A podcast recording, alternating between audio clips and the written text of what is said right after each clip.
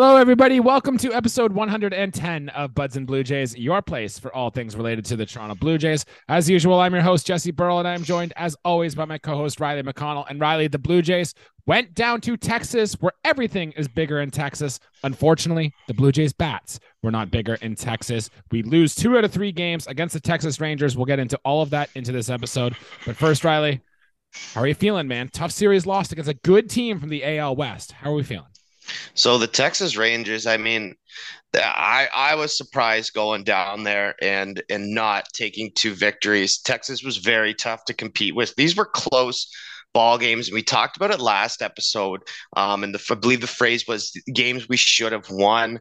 I mean, we sneak out um, with a two to one victory. We drop one four to 2 mm-hmm. um, in our bullpen day, which it could have gone either way.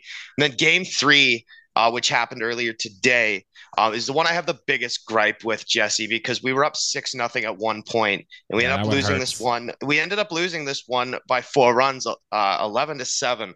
Uh, anytime you give up double digit runs, um, you you immediately just you immediately go and look at like who was pitching in that ball game and and where it went wrong because uh, i mean hey we got we rallied around got six runs fairly early in that game ended up tallying one more but it was all for nothing as we we dropped that game. It was a game that we had a huge handle on. I felt so confident after four innings of four innings of play, um, and even that was even after Bassitt kind of dropped the ball, and you know we ended up losing that one, and it's tough. Tough series. I thought that Texas put on a, a pretty good performance, and I thought our Jays did too. But I thought we uh, we really lacked pitching in the final game of the series, and it would have been nice um, to collect more runs in that four to two loss because that was another close one, man. Blue Jays have been playing close games like this for forever, Riley. And, you know, uh, it is Father's Day today. So I do want to say happy Father's Day to the baseball fans and all the dads out there. But I really wanted to say it was almost perfect, Riley. The Blue Jays have owned the Texas Rangers throughout their history. We've swept them in back to back times. We've faced them in the playoffs. I really wanted to come here and say happy Father's Day to the Texas Rangers. But unfortunately, Riley, we just can't do that with how the Toronto Blue Jays played here in this series. So I guess, man, there's a lot to talk about. So many things. You kind of went through the game recaps there. There was more than that. The Blue Jays did do some nice things. They also did some things that they did not do so well. And we'll dive into all those into this episode here. But first, guys, like the video, subscribe to the channel, all that stuff. Five star reviews, do all that, Riley. Let's get into the player performances a little bit here. Or what was the main storyline you want to talk about first, Riley, coming out of the series against Texas? So we could go so many different ways. I kind of want to talk about uh, some plus stuff here. I know. Yeah, start on a positive know, note, right? I know that we dropped this series, and it was not a flashy one. It was not a good series.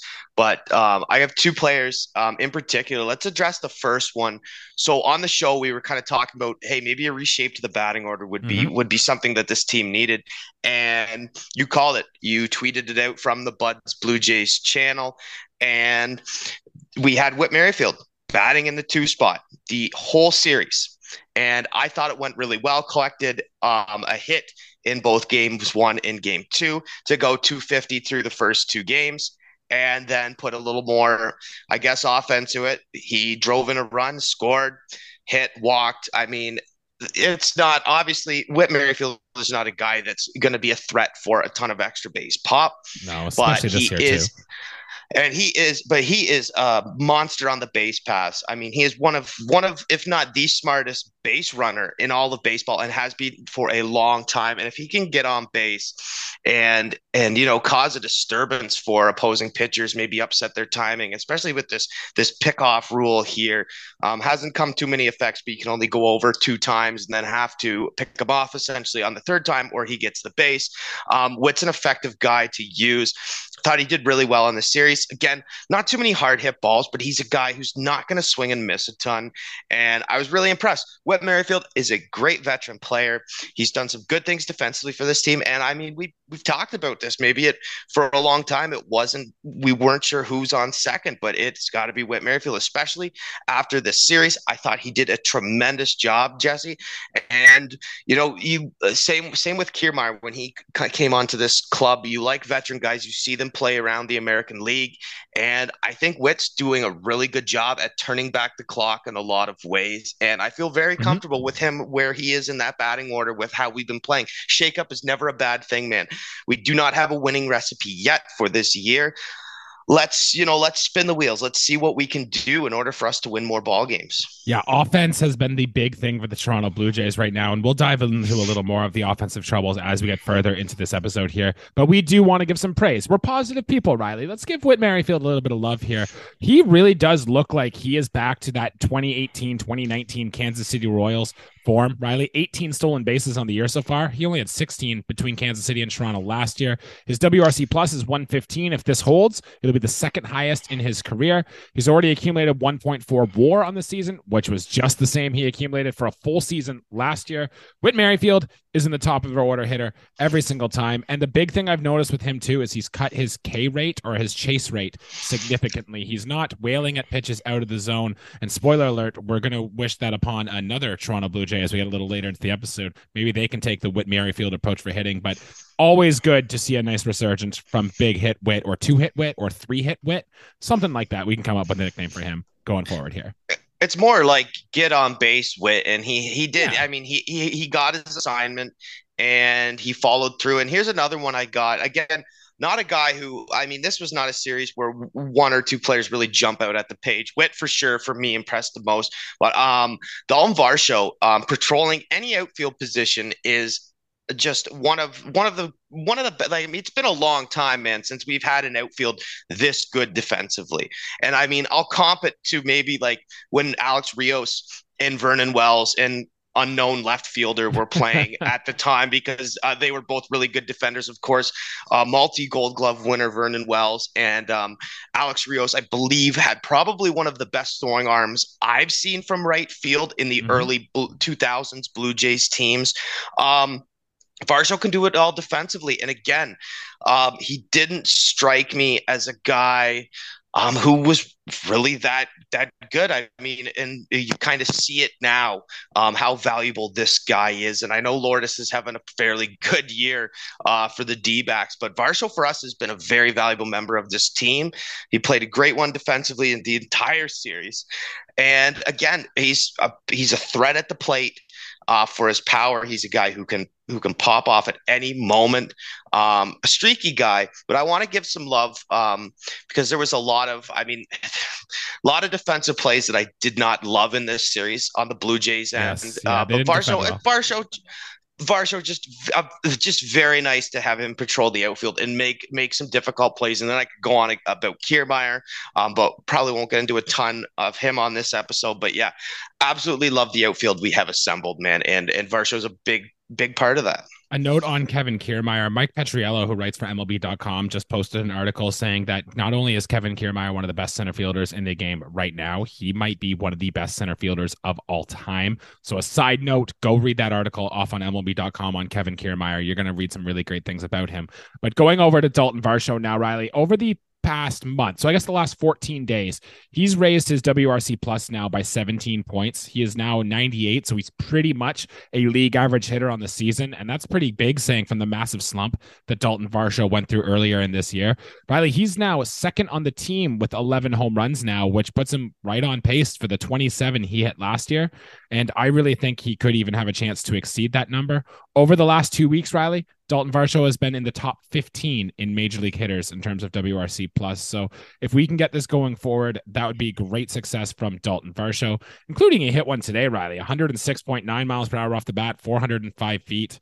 It's good stuff from Daulton Varsho. When he can barrel it up and he's swinging at the right pitches, good things are happening with Daulton Varsho. Um, a small guy with a, with a lot of pop, man. Of course, the ideal guy, you know, if you want to talk about five tool guys, this guy, Daulton Varsho, is a perfect four tool player. You would love to see less holes in his swing, but quite frankly, you can't. It, it, we don't live in a perfect world where we have flawless ball players. Um, Varsho is very close, a real toolsy guy, and n- that doesn't surprise me, man. He's a guy who's could hit all over this this batting order, and we've seen it this year. Um, him, you know, batting in different spots against you know lefty, righty, whatever the case may be. Um, so yeah, I do. Hey man, I hope he keeps it up too because he's an important piece for this offense, and yeah, a threat for the long ball, the extra base hits for sure. Um, it, when he gets going on the base pass, you, you watch out. He's a, he's a quick one. I wouldn't be surprised to see more triples in the future too. Um, you know, in the over the next uh, little while. Triples, love a good triple, Riley, and yeah, I would bet uh, Daulton Varsho might have a few of those coming up here, maybe in the next series. One more positive, Riley, before we really dive deep and hammer out what the hell is going wrong with the Toronto Blue Jays. I just wanted to throw some love to Kevin Gausman. It's our guy again. We wanted to see him bounce back. He had a really rough start against at home against the Minnesota Twins his last time out. He was much better in this one. He only went six innings pitched because he did throw a lot of innings, four hits, one earned run on a solo home run, two walks, only four strikeouts for Kevin Gausman. But you know he looked a lot better. His his was able to induce a lot of weak contact. His average exit velocity against was 87. It was the lowest he's had probably in about a month now for Kevin Gausman. So good to see getting those swings and misses on that splitter again and to see the soft contact coming back from Kevin Gausman. We've said it again. We'll say it we'll say it. Well, sorry, we said it before. We'll say it again. This is what your ace pitcher needs to do, right? And they moved him up a day. Remember, they swapped that in the bullpen day. We talked about that last episode. So he was only pitching on his normal four days rest, and he still seemed okay. He's had better starts. He's had worse starts. Honestly, at the end of the long season, this start might get forgotten, but it was a quality effort from your ace pitcher, Kevin Gausman, at a time the Blue Jays needed a quality outing. This was a very steady start. You want to talk about just um, just holding your own in an appearance, six innings pitched, four Ks, and giving up uh, four hits essentially in, in two walks. It's a very average start. Definitely not Gausman's best work, but I'm so okay with it. I'm so okay with it. You would have loved to see him get more run support. However, on sh- on short rest, we talk about how good he is with that extra day's rest. Had this been a situation like that, Jesse, it could have been uh, we we could have seen him go seven or 8 mm-hmm. with less base runners allowed, maybe some more strikeouts. We don't know. These are just hypothetics.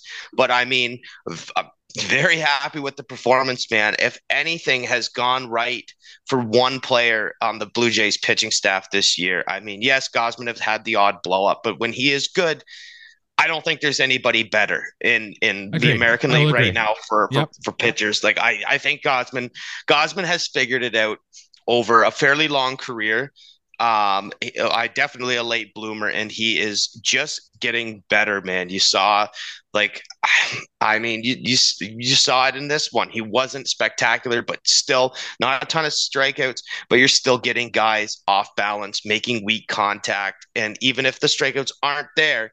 I'm still okay with this one, man. I'm still very okay with it. It's a quality start in the books he's gonna i mean he's he's packing a lunch to the next one and maybe we get something along the same lines. Maybe we get seven innings. Maybe we get eight innings. It's this is what we're gonna see with kevin Gausman, man but he's he obviously he was gonna bounce back man. I had no doubt in my mind. Hey riley We've done the positives for the Toronto Blue Jays. There were a few other small positives. We'll touch on those at the end of the episode, but now we really have to get into it the meat and bones here of what the hell is going on with the Toronto Blue Jays right now. And I don't think we can start anywhere else without first addressing the offense for the Toronto Blue Jays, Riley. Riley, I'm just going to read you a list of numbers that of these are how many runs the Blue Jays have scored in their past few games. So today was good. They scored seven runs. We thought, hey, offensive explosion, still lost that game. It doesn't matter. The game before that, they scored two. Game before that, they scored two. And I'm just going to keep going. These are the runs scored two, two, three, six, then seven. If you remember, that was the first game against Baltimore, the last game against Minnesota. Jays lost one of those games, by the way, 11 to six as well. Then they went four, two, three, three, five, four, six, two, three, three, two. Riley, there's a lot of twos and threes in that uh, box score there or in that line score for offensive scored for the Toronto Blue Jays right now. And I looked it up because I want to try to figure out what in the world is going on. And I tweeted this from the Buds and Blue Jays account today. On paper, the Blue Jays look like they should have an, a great offense. They have great players. They have guys who are producing at good levels, like Merrifield, Kiermaier, are all having great offensive seasons. Brandon Belt, before he got injured, was one of them. The Blue Jays as a team are top five in batting average, on base percentage, and WRC plus. So the Moneyball guy in you, Riley, got to love that. You get on base, you can get things, you can drive some ins. Yet the Blue Jays are 11th in runs scored in baseball. And I guess the only thing I have that can even come close to explaining this is that the Blue Jays are just stranding too many runners on base, which would happen with their issues with runners in scoring position, which is something we've talked frequently about on this episode, or it's just the lack of power when guys are getting on base, we don't have that two run home run. We don't have that three run home run that is being able to drive these Blue Jays in. So, Riley, I guess two questions. Do you have a thought on that? Is it sustainable? Are we going to see more of this going forward? Or what is it going to take to fix this Blue Jays offense? So stats fluctuate, right? I mean, uh, there could do. be a big there could be a big power surge. Let's say, let's say we finish this month out and you know average 0.9 home runs a game or something like that. That would be very that would be very bad. That's not panic button like uh, you know yet, but we could have a big resurgence in in July and see something like that where a guy goes off and hits you know 11 home runs in a month or something because that's not out of the question. You look at this team I mean, one through nine, whoever's starting. I mean, you got a guy like George Springer. Let's talk about. Let's just let's just talk. Forget about sure. base. Let's just call baseball home runs right now. George Springer, second all time in leadoff home runs.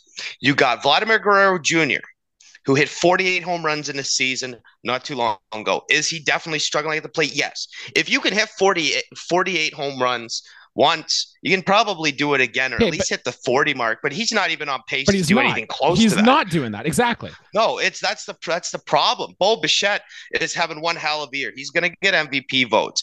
Um, is is Daulton Varsho a guy who's gonna threaten for 30 home runs? Possibly. Matt Chapman at the start of the year looked like he was uh, probably um, going to finish with the silver stick at third base. Mm-hmm. That's not that's not happening anymore. I mean, yeah, he can. What is uh, the second in the league in doubles is is fantastic, but I mean, when there's no ribbies attached to that in, in big clutch situations, because our team isn't even clutch either.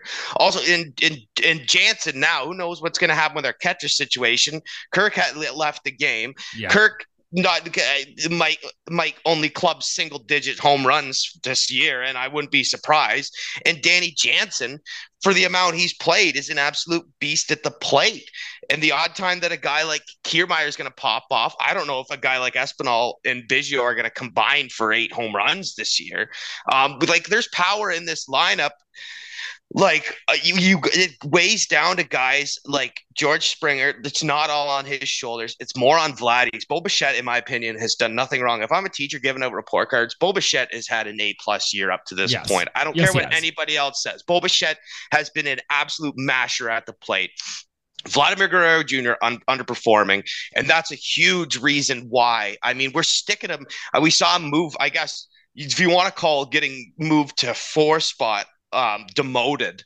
I mean, he got he got his demotion, which is not really a demotion at all. No. And and he's still not. He's still the launch angle is still all out of sorts. And when he gets a base hit, yeah, he pulled an RBI.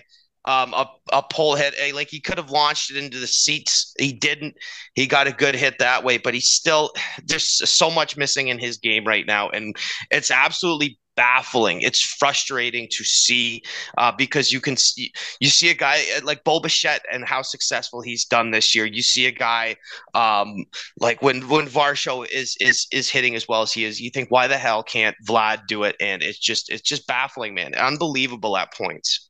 Vladimir Guerrero Jr. Riley is sixth on the Toronto Blue Jays right now in home runs with nine. He's well, he's technically tied for fourth, tied for fourth. Sorry, with Matt Chapman and Danny Jansen Danny Jansen's played 41 games. Vladimir Guerrero Jr. has played 69 games. They both have the same amount of home runs. In fact, Riley, Cavan Biggio has six home runs this year. He's only three behind Vladimir Guerrero Jr. And if you had that on your bingo card coming into the season, yikes. Um, is the only Toronto Blue Jay now on pace for 30 home runs this year. And I think coming into the season, we would have thought, oh, we could have had three, if not four Blue Jays all hit 30 home runs this year.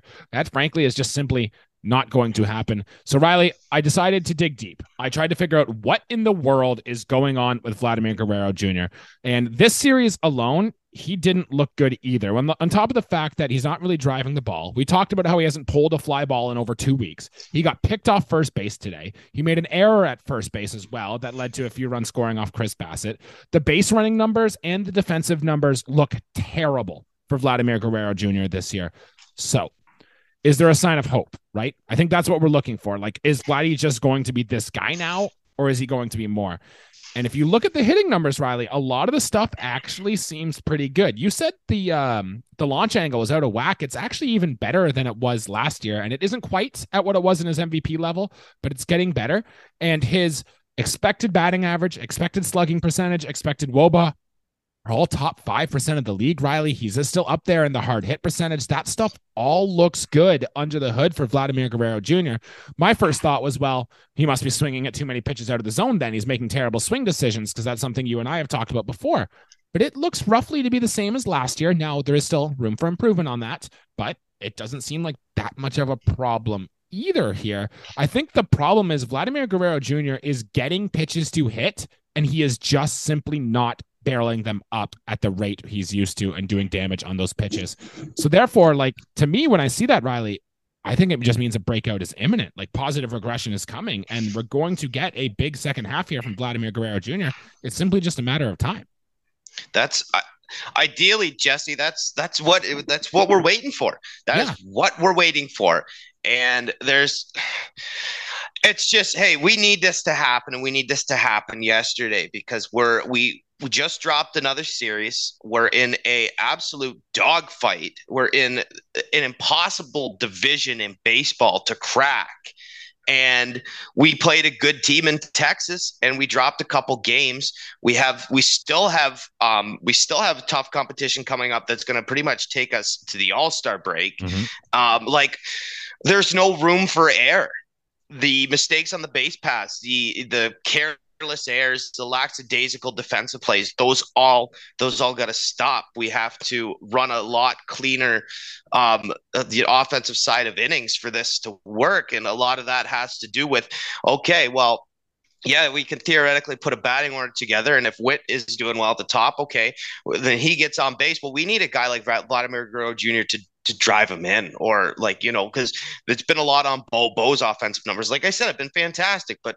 you got to have three guys in this order: three, four, and your your three, four, and five guys have to be run producers. Man, I remember. I mean, this is a while ago, but I mean, back in you know we'll call it the steroid era of of baseball, the good old days. Even if they weren't doing steroids or whoever, I don't throw out allegations, but your three, four, and five hitters had a hundred RBIs I mean, there were like the, they were run producers. A lot of them were cr- clutch, and we're talking about some of the greatest um, players to ever play the game in that era, in my opinion, for for it being able to mash baseballs. And we're not playing that way right now, Jesse. We just simply aren't playing yep. an offensive savvy way. And I mean, look, we can we can win a game two to one. That's fine. It comes down to pitching. Good for Gausman. Bravo. I mean, and then the game we do score seven runs. We give up double digit runs, and mm-hmm. that's just the frustrating part, man. You just you want to see. I mean, you want to see a quick start to the game, like in this one today, and then the pitching falls off. But for the most, for the for the most part, Jesse, it's us scoring those two three run games and we need we need Vladimir Guerrero Jr. to be better. That's just plain, plain and simple. simple. Plain and plain simple. And, simple. Yep. and I'm and I got also a gripe with Matt Chapman too, um, because I talk about how good he is and I'll talk about you know that there is a lot of good parts in his game. I mean, but this year his his defense has been good. It's definitely not the best Matt Chapman defensively that I've seen. Um, so then, okay, so how's he doing on the off offensive side of the ball? I think we looked it up. He's still, I mean, pretty close to the top of the chart for for strikeouts. He's not walking as much as he should for what his his archetype is. And yeah, he's second in the league in doubles, which is great. But I mean, if you're, I mean, being up there in strikeouts is a lot. You're not producing anything when you're striking out. Um, I would, hey, if you're going to strike out, walk a little bit more too. Because if he's going to be up there in doubles, do another category too. And yeah, Varsho, he's coming around quickly. Like those three guys for me have a lot of pop and could easily mix in. They could, they, they're all 30 home run potential guys, and that's on the lowest end of things. And they're not even, no one's coming close to that right now, yeah. Jesse. We need more from our thing. power. They do. And like if it's not coming from in-house, it's got to come from a guy in the minors. And I don't know who's going to do it in the minors. It's going to come up here, or it's got to come from outside of the organization. And the Blue Jays, if that's the case, need to find something sooner rather than later. Riley, we spent too much time on the offense. We got to touch on the bullpen, Riley. And let's start with the bullpen day that happened here. And like in theory, the bullpen day, I think, makes sense to get through one game of baseball, right? You can use Trevor Richards, get him through a day. You can use Bowden Francis. You can use Mitch White as your long men. The problem with your bullpen day, Riley, is that the day before, and thankfully we didn't need him because Kevin Gausman threw a gem, but you can't use Trevor Richards in that game before because you know you need him to start the game tomorrow. You don't want to use Bowden Francis because you know he's going to have to go four or five innings the next day. Well, Kevin Gausman threw a gem worked fine. So you start the bullpen day as normal, right? The problem is you've used through all these guys. You have to bring in Adam Cimber to protect the lead late, and uh, that's twice now this week that Adam Cimber has been trusted to do that. That hasn't worked. By the way, his ERA is over six now. Maybe time to get him off this roster. But then, like, you go into game three, and yes, Chris Bassitt, who has had a few blowups this year, he's had three or four of those, but has been mostly good. Just so happens to have another one of his blowups where it doesn't go well. And now you have Chris Bassitt needs to be taken out of the game. You have an exhausted bullpen. You can't do something. You have a six run lead. A typical bullpen can hold a six run lead, but it can't because you had to use all these guys for a bullpen day the game before. And that's why the Blue Jays ultimately lost this game. I know we talked a bit before the show, Riley. It is time to get a fifth starter in here and have him firmly into the rotation so they can avoid this bullpen mess that has been costing the Blue Jays games here no manager wants to do bullpen. Like you're crazy if you want to do do that. Like that's not how you manage a, a team. There has to be uh, some some there's got to be a change. I mean we just this can't happen jesse. You're absolutely right. We're lucky Gausman did that or we could have been absolutely just stomped on even worse. But look the, the way i see it i mean the only good thing i'll say Jordan Romano, great four out save in yep. game one. Absolutely. Okay, nails. The comp- comp- compliments out of the way. What actually happened here? Um, and it was like, I thought, I, hey, Richards did great the first time, comes out here. He didn't have a stinker, but he didn't do great. Francis, same kind of deal. Like, I, I mean, he wasn't perfect. He, he was average. Did all right. He, he, he was average. Uh, same same thing. Okay, let's look at Garcia's line. Gave up four hits and a run. I mean, that's not great for that small sample size. He pitched two thirds of an inning, and then Cimber actually did okay in this one. It wasn't until game three that uh, Cimber crap the bed, which didn't surprise me at all. I mean, Adam Cimber is ha, ha, has a cool mechanic to his pitches, but when it does not work, he is going to get absolutely stung. He is going to get hung out to dry out there because guys are going to mash on him. I mean, he doesn't throw the ball 90 miles an hour. Deception will get you so far, but if you're not locating those pitches, man, holy cow! Yeah, like and he gets hit hard. He's oh when he gets hit, man, he gets hit hard. I mean, when the ground ball, when his pitch, when the sinkers in, in his breaking stuff is pitched low in the zone, and he can induce ground balls. I think he got a think he turned a double play. If uh, correct me if I'm wrong, but he turned a double play to finish his his line. Sounds um, right. Yep. In in in the four two loss, which I thought was this, that was great. Um, but that's that's one outing. Okay, like how what is the ratio of like when is enough enough? Like fifty percent rule for me is is is a no go. When a guy has a good situation um, and pitches just over an inning or just under an inning and doesn't give up any runs, doesn't give up any hits, but then goes out in his next one and gives up three runs or four runs or whatever Cimber's going to give up. Like the 50% success rate just is not good enough for me, man.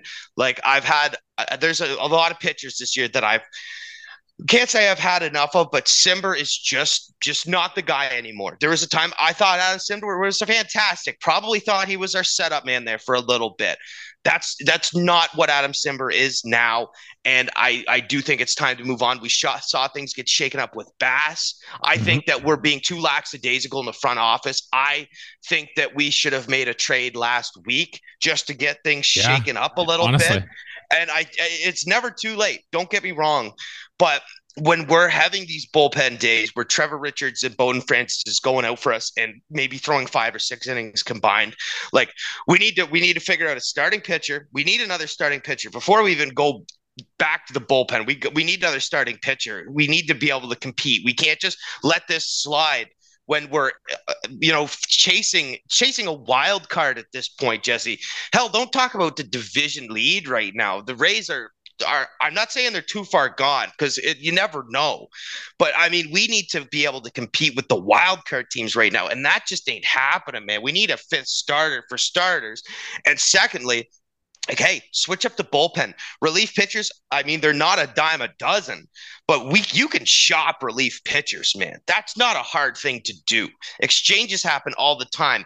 You tell them there's no Mariano Rivera's in the league anymore. Your 34, 35, 36 year old relief pitchers have played for half the teams in the league. I mean, let's make a move. These things happen yeah, all the I time. I, I want some rely. I want some reliable guy to maybe shove an inning, a seventh inning, maybe, maybe gets to set up a game. I don't know what the price is going to be, but I'm sick of seeing so much bombardment from from the bullpen because it's it's good and then it's not good. Like this 50% success rate is not good enough, Jesse. The last time the Blue Jays really had bullpen problems, we went out and we traded for Trevor Richards and Adam Cimber, and the Blue Jays went on a run. I believe that was either the 2020 or the 20, I think the 2021 season where they really went on a roll there. And look, it did its thing and it did great. Let's go out and make a move, Riley. We are about six weeks away from the trade deadline. I think you and I should come on one of these episodes here and try to figure out who the Blue Jays should have target, why they should target it, and try to come up with some trades. But we'll do that in a little later episode here. We're running out of time, Riley. I just want to get through these other things really,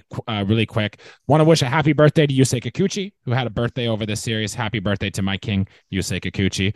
Um, I want to say ha- congratulations to Spencer Horwitz, who came up to the big leagues and had a hit on two walks, I believe, in his debut. Good for Spencer Horwitz. I want to see him get a little bit of a run, especially if Brandon Belt remains on the IL here. Um, Alek Manoah, Riley, I have an update on him. He threw about 75 pitches over five innings in a simulated game in Dunedin. I think the next step is just for him to do that again get it repeated. It sounds like Alek Manoah could get into a real game sometime late next week if all goes well. So we have an update on Alek Manoah. And you mentioned early in the episode, Alejandro Kirk left the game with uh with the thing. X-rays came back negative for a fracture, but it sounds like we will be seeing more Danny Jansen in the near future. So Riley, any thoughts on any of those things, real quick?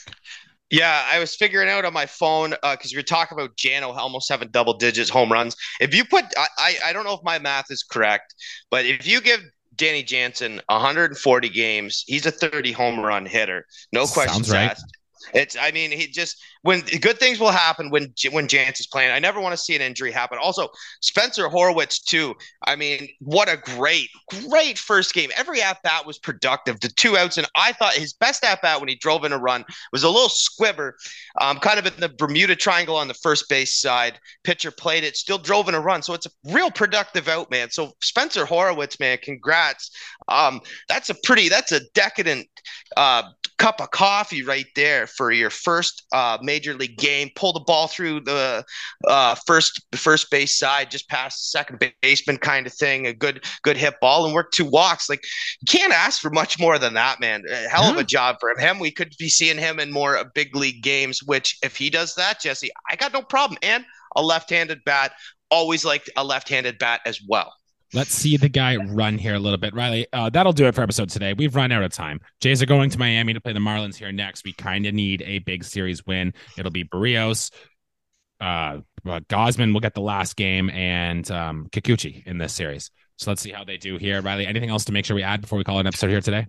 No, and if I said that we needed to do well against the Rangers, I'm sure I mentioned that. Like Marlins, we got an interleague game against a team that we can hypothetically, if we play this series a hundred times, how many times do we sweep them? This is this is, would be a great one to do that, Jesse. Is it going to happen? I'm actually highly doubtful right now with just how things have been going. Like something needs to change, and something needs to change quick. Our front office needs to not be lazy. Like we need to, they need to be a little more thinkers. I mean, it should be coming. A lot of power could be coming. It should be coming from in house, and the bullpen should be better. But if it's not, you really got to get after it, man, because it's going to be too late at some point in the year for us to come back uh, from these losses. 100% my guy. The Blue Jays need to get hot and they need to get going right now. And let's hope after the end of the series against the Marlins, you can guy can come up here at the start of what is a big hot streak for our Toronto Blue Jays. That'll do it for episode here today, guys. Thank you everybody for tuning in. Remember, please like the video, subscribe to the channel on your way out. You can follow us on Twitter, Instagram, TikTok, anywhere you can find your podcasts. You can find Buds and Blue Jays. We got some big stuff coming in store for the second half of this season here. That'll do it, guys. Until then, make sure you vote for your All Stars. Let's go, Blue Jays. Thanks, guys.